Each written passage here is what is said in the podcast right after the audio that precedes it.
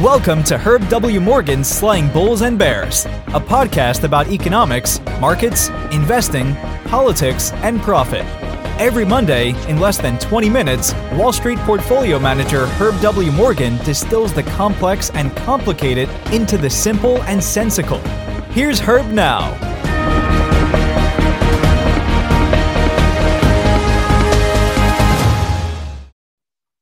Good morning, everyone. It's Monday, October 10th. It is Columbus Day. It's a holiday, uh, which means that the bond markets are closed. However, the equity markets uh, remain open today uh, on, on Columbus Day. This is Herb Morgan, Senior Managing Director and Chief Investment Officer at Efficient Market Advisors, bringing you my weekly economic and market commentary.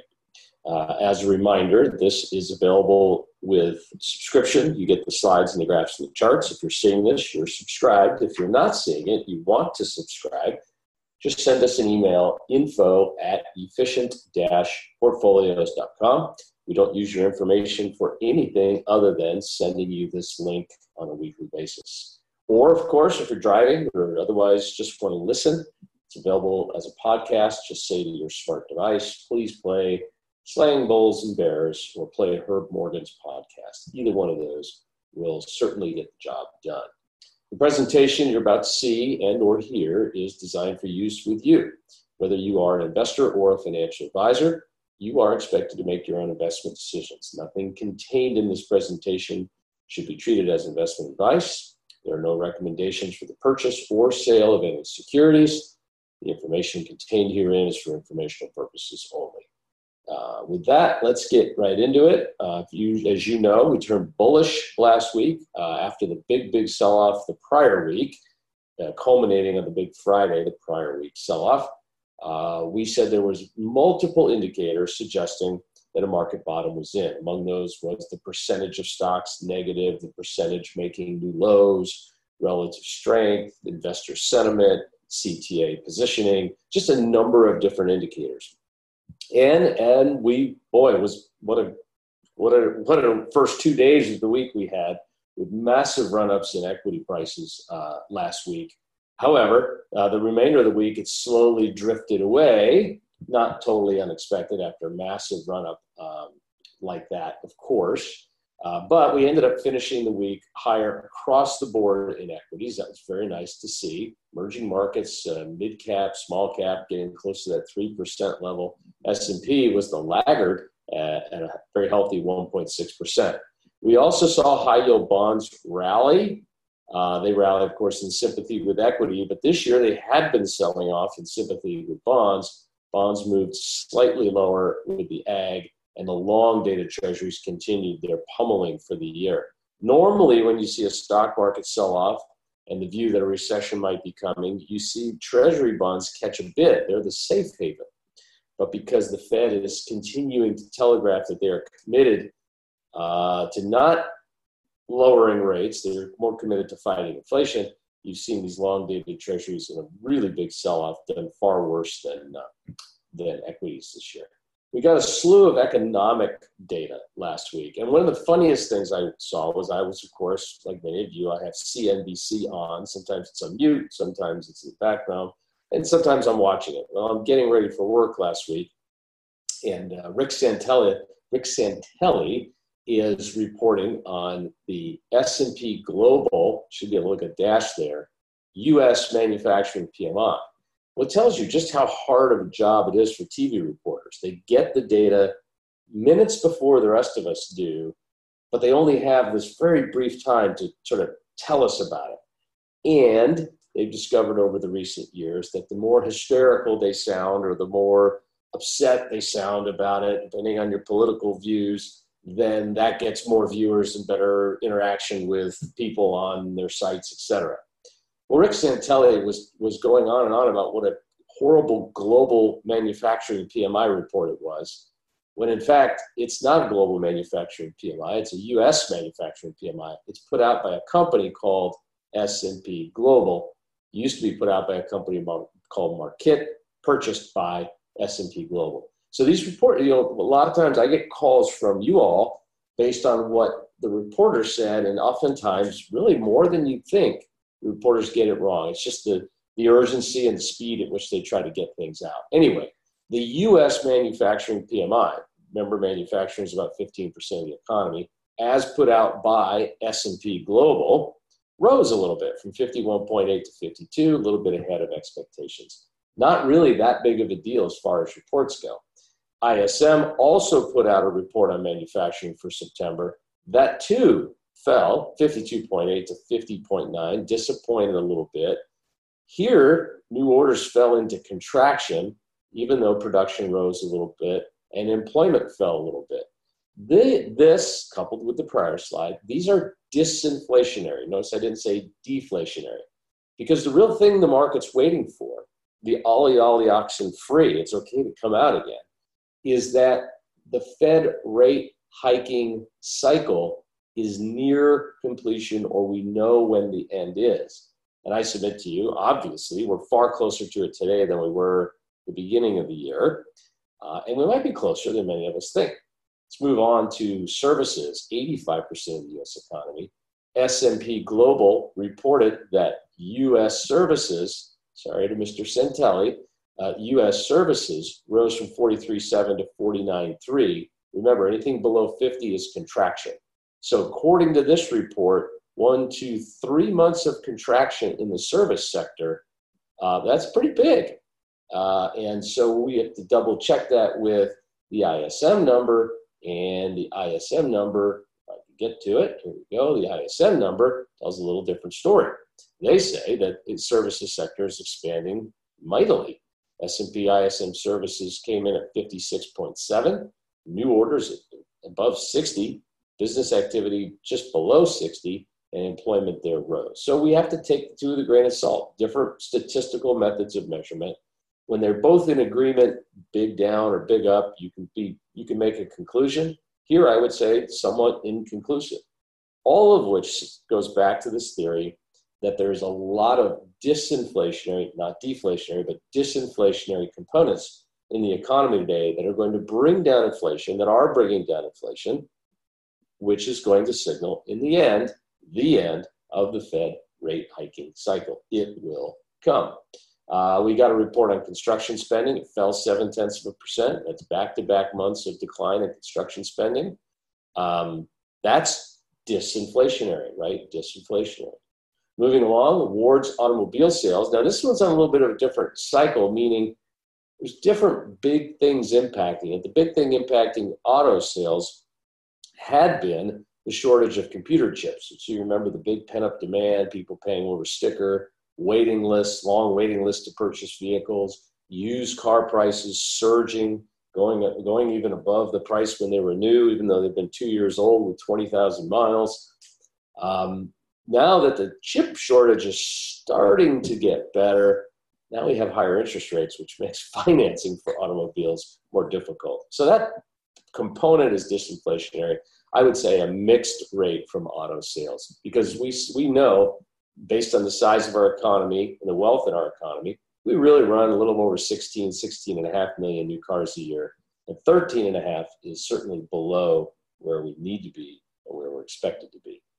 Factory orders in August unchanged, so zero. You see no, nothing over here on the on the end of the uh, the bar graph.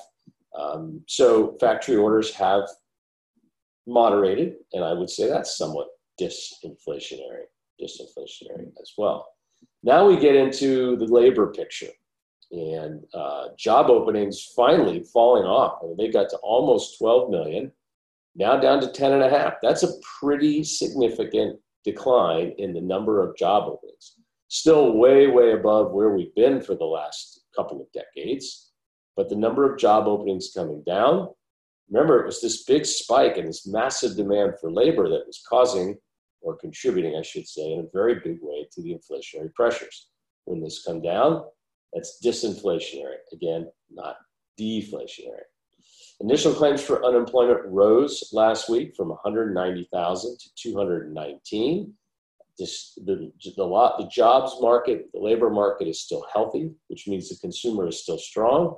So that means when and if we head into a recession without big job losses, it's unlikely to be a very significant recession. I think the market is more concerned about whether the Fed will make a policy mistake. Because remember, this Fed's 0 and 1, right? They made a policy mistake. They, they overbought bonds and they kept rates low for too long. And that, along with fiscal policy missteps, massive checks being sent to folks that didn't want or need them in many cases, and then total forgiveness of loans in the form of the PPP. Um, all of that was very inflationary. Now, uh, that's all gone, and it is disinflationary. We got uh, ADP employment report, which is the monthly report, statistical estimation of how many jobs were added in the economy. They say that we added 208,000 jobs last month. Service sector added 207. Well, the goods producing jobs, that would be manufacturing, down about 29,000. That's a very small number, though. So tells you the jobs market's still healthy. We're working out some of the excess. That's pretty good. Really, the same thing from the BLS. That's the government jobs report. The September Bureau of Labor Statistics said we added 263,000. Unemployment rate down is three down to 3.5 percent, five decade low. Participation rate 62.3. It was off about a tenth. So again, how deep is a recession when you have unemployment? Here, they used to joke around. You know, a recession is when your neighbor loses his job, and the depression is when you lose your job. Well, here we have the highest number of people ever employed in the United States. Uh, we still have, um, you know, we still attract capital from all over the world despite the much, much higher dollar. Also a disinflationary phenomena. Um, so let's move on. Let's move on to wholesale inventories. Inventories are continuing to get rebuilt in a big, big way. We shut everything down. Inventories got depleted, right, during COVID here. Now we're reopened. Inventories getting rebuilt here. Okay, as inventories get rebuilt, disinflationary pressure. Really, sign after sign after sign that inflation is coming down. The question. Well, why, why don't I see it in the CPI report or the PCE report? They're both lagging indicators. I'm showing you indicators that I think are real time that are predictive of where the CPI and the PCE are going. And if the CPI and the PCE are going there, then the Fed can stop raising interest rates. Okay, we also got a report on consumer credit for the month of August. It grew 32 billion. That was big. That shows strength in the consumer. Revolving credit at 17 billion, third largest monthly increase on record. Now that can be looked at two ways, good or bad. I'm going to choose good given the jobs report and the employment picture. Bad, the bad way of looking at that would be that, uh-oh, people are buying things maybe they don't have the cash for, and I just don't see that yet at this point. Let's wrap up with a couple more slides on the inflation uh, story because that's really what's driving things. Uh, later in the week, when you know, there was some tough Fed talk, that's when the market sold off. Earlier in the week, we thought they were going good. Here is the uh, break even difference between TIPS and nominal treasuries. Uh, peaked out at a little over 3.7. You can see that back in March.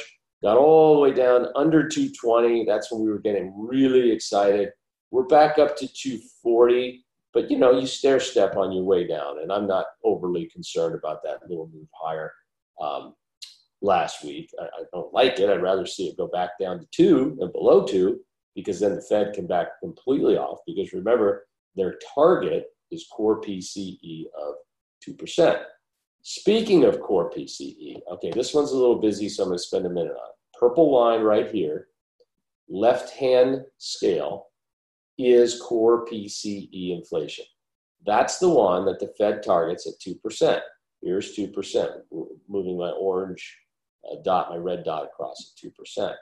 I, I, I, hype, I impose this upon a graph of inventories, which were depleted, orange, and are now growing, and backlogged orders. Remember when you couldn't get anything, 18 months to get a car, all these different things? and now backlogs coming way down. Well, when backlogs went up and inventories went down, look at the lag there of a, about a year. And that's when inflation started to peak, or started to, to rise, rather. Now inflation continues to rise, rise, rise, even after backlogs down, inventories up. Well, finally, it's starting to have an impact, and we see core PCE go down. But as long as these inventories are going up and the backlogs are coming down, we can expect that core PCE to come down pretty substantially. I think the evidence is very, very strong uh, that that is the case. And then what do market participants say? What do the people making large scale financial bets on the Fed activity say? Well, they say that on the November 2nd meeting, which is coming up quickly, uh, it's more likely than not that they'll have what they call three, three hikes, a hike being 25 basis points. Therefore, 75 bips puts the Fed funds rate, and you know, this is not quite three, so the odds are still favoring three. And then they say by December 14th, it'll be five, which means the December hike is 50 basis points. Okay. Uh, and then it has 6.2 hmm, for February. So that might only be 25, but could be 50, right? And then 25, you can see it before it actually starts heading down.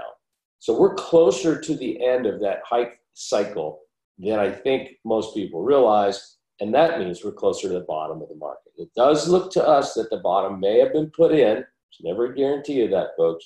But there's a lot of indicators, to, as I said last week, to suggest that that's, uh, that's the case. Uh, as I said earlier, today is Columbus Day, so there are no economic numbers being reported. Small business optimism tomorrow, producer prices, Fed's meeting from the last minute Wednesday, weekly claims, consumer prices on Thursday, retail sales, import and export prices expected to be negative, disinflationary. Business inventories expected to be up a little bit, along with um, sentiment.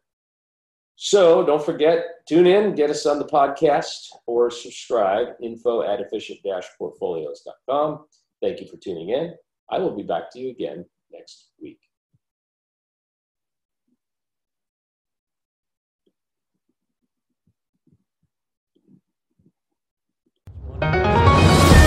Thank you for listening to Slaying Bulls and Bears. If you'd like to download the slides for this week's podcast, go to www.efficient-portfolios.com and join our mailing list. Don't forget to subscribe to our YouTube channel, rate us online, and share with a friend if you found this helpful. See you next week.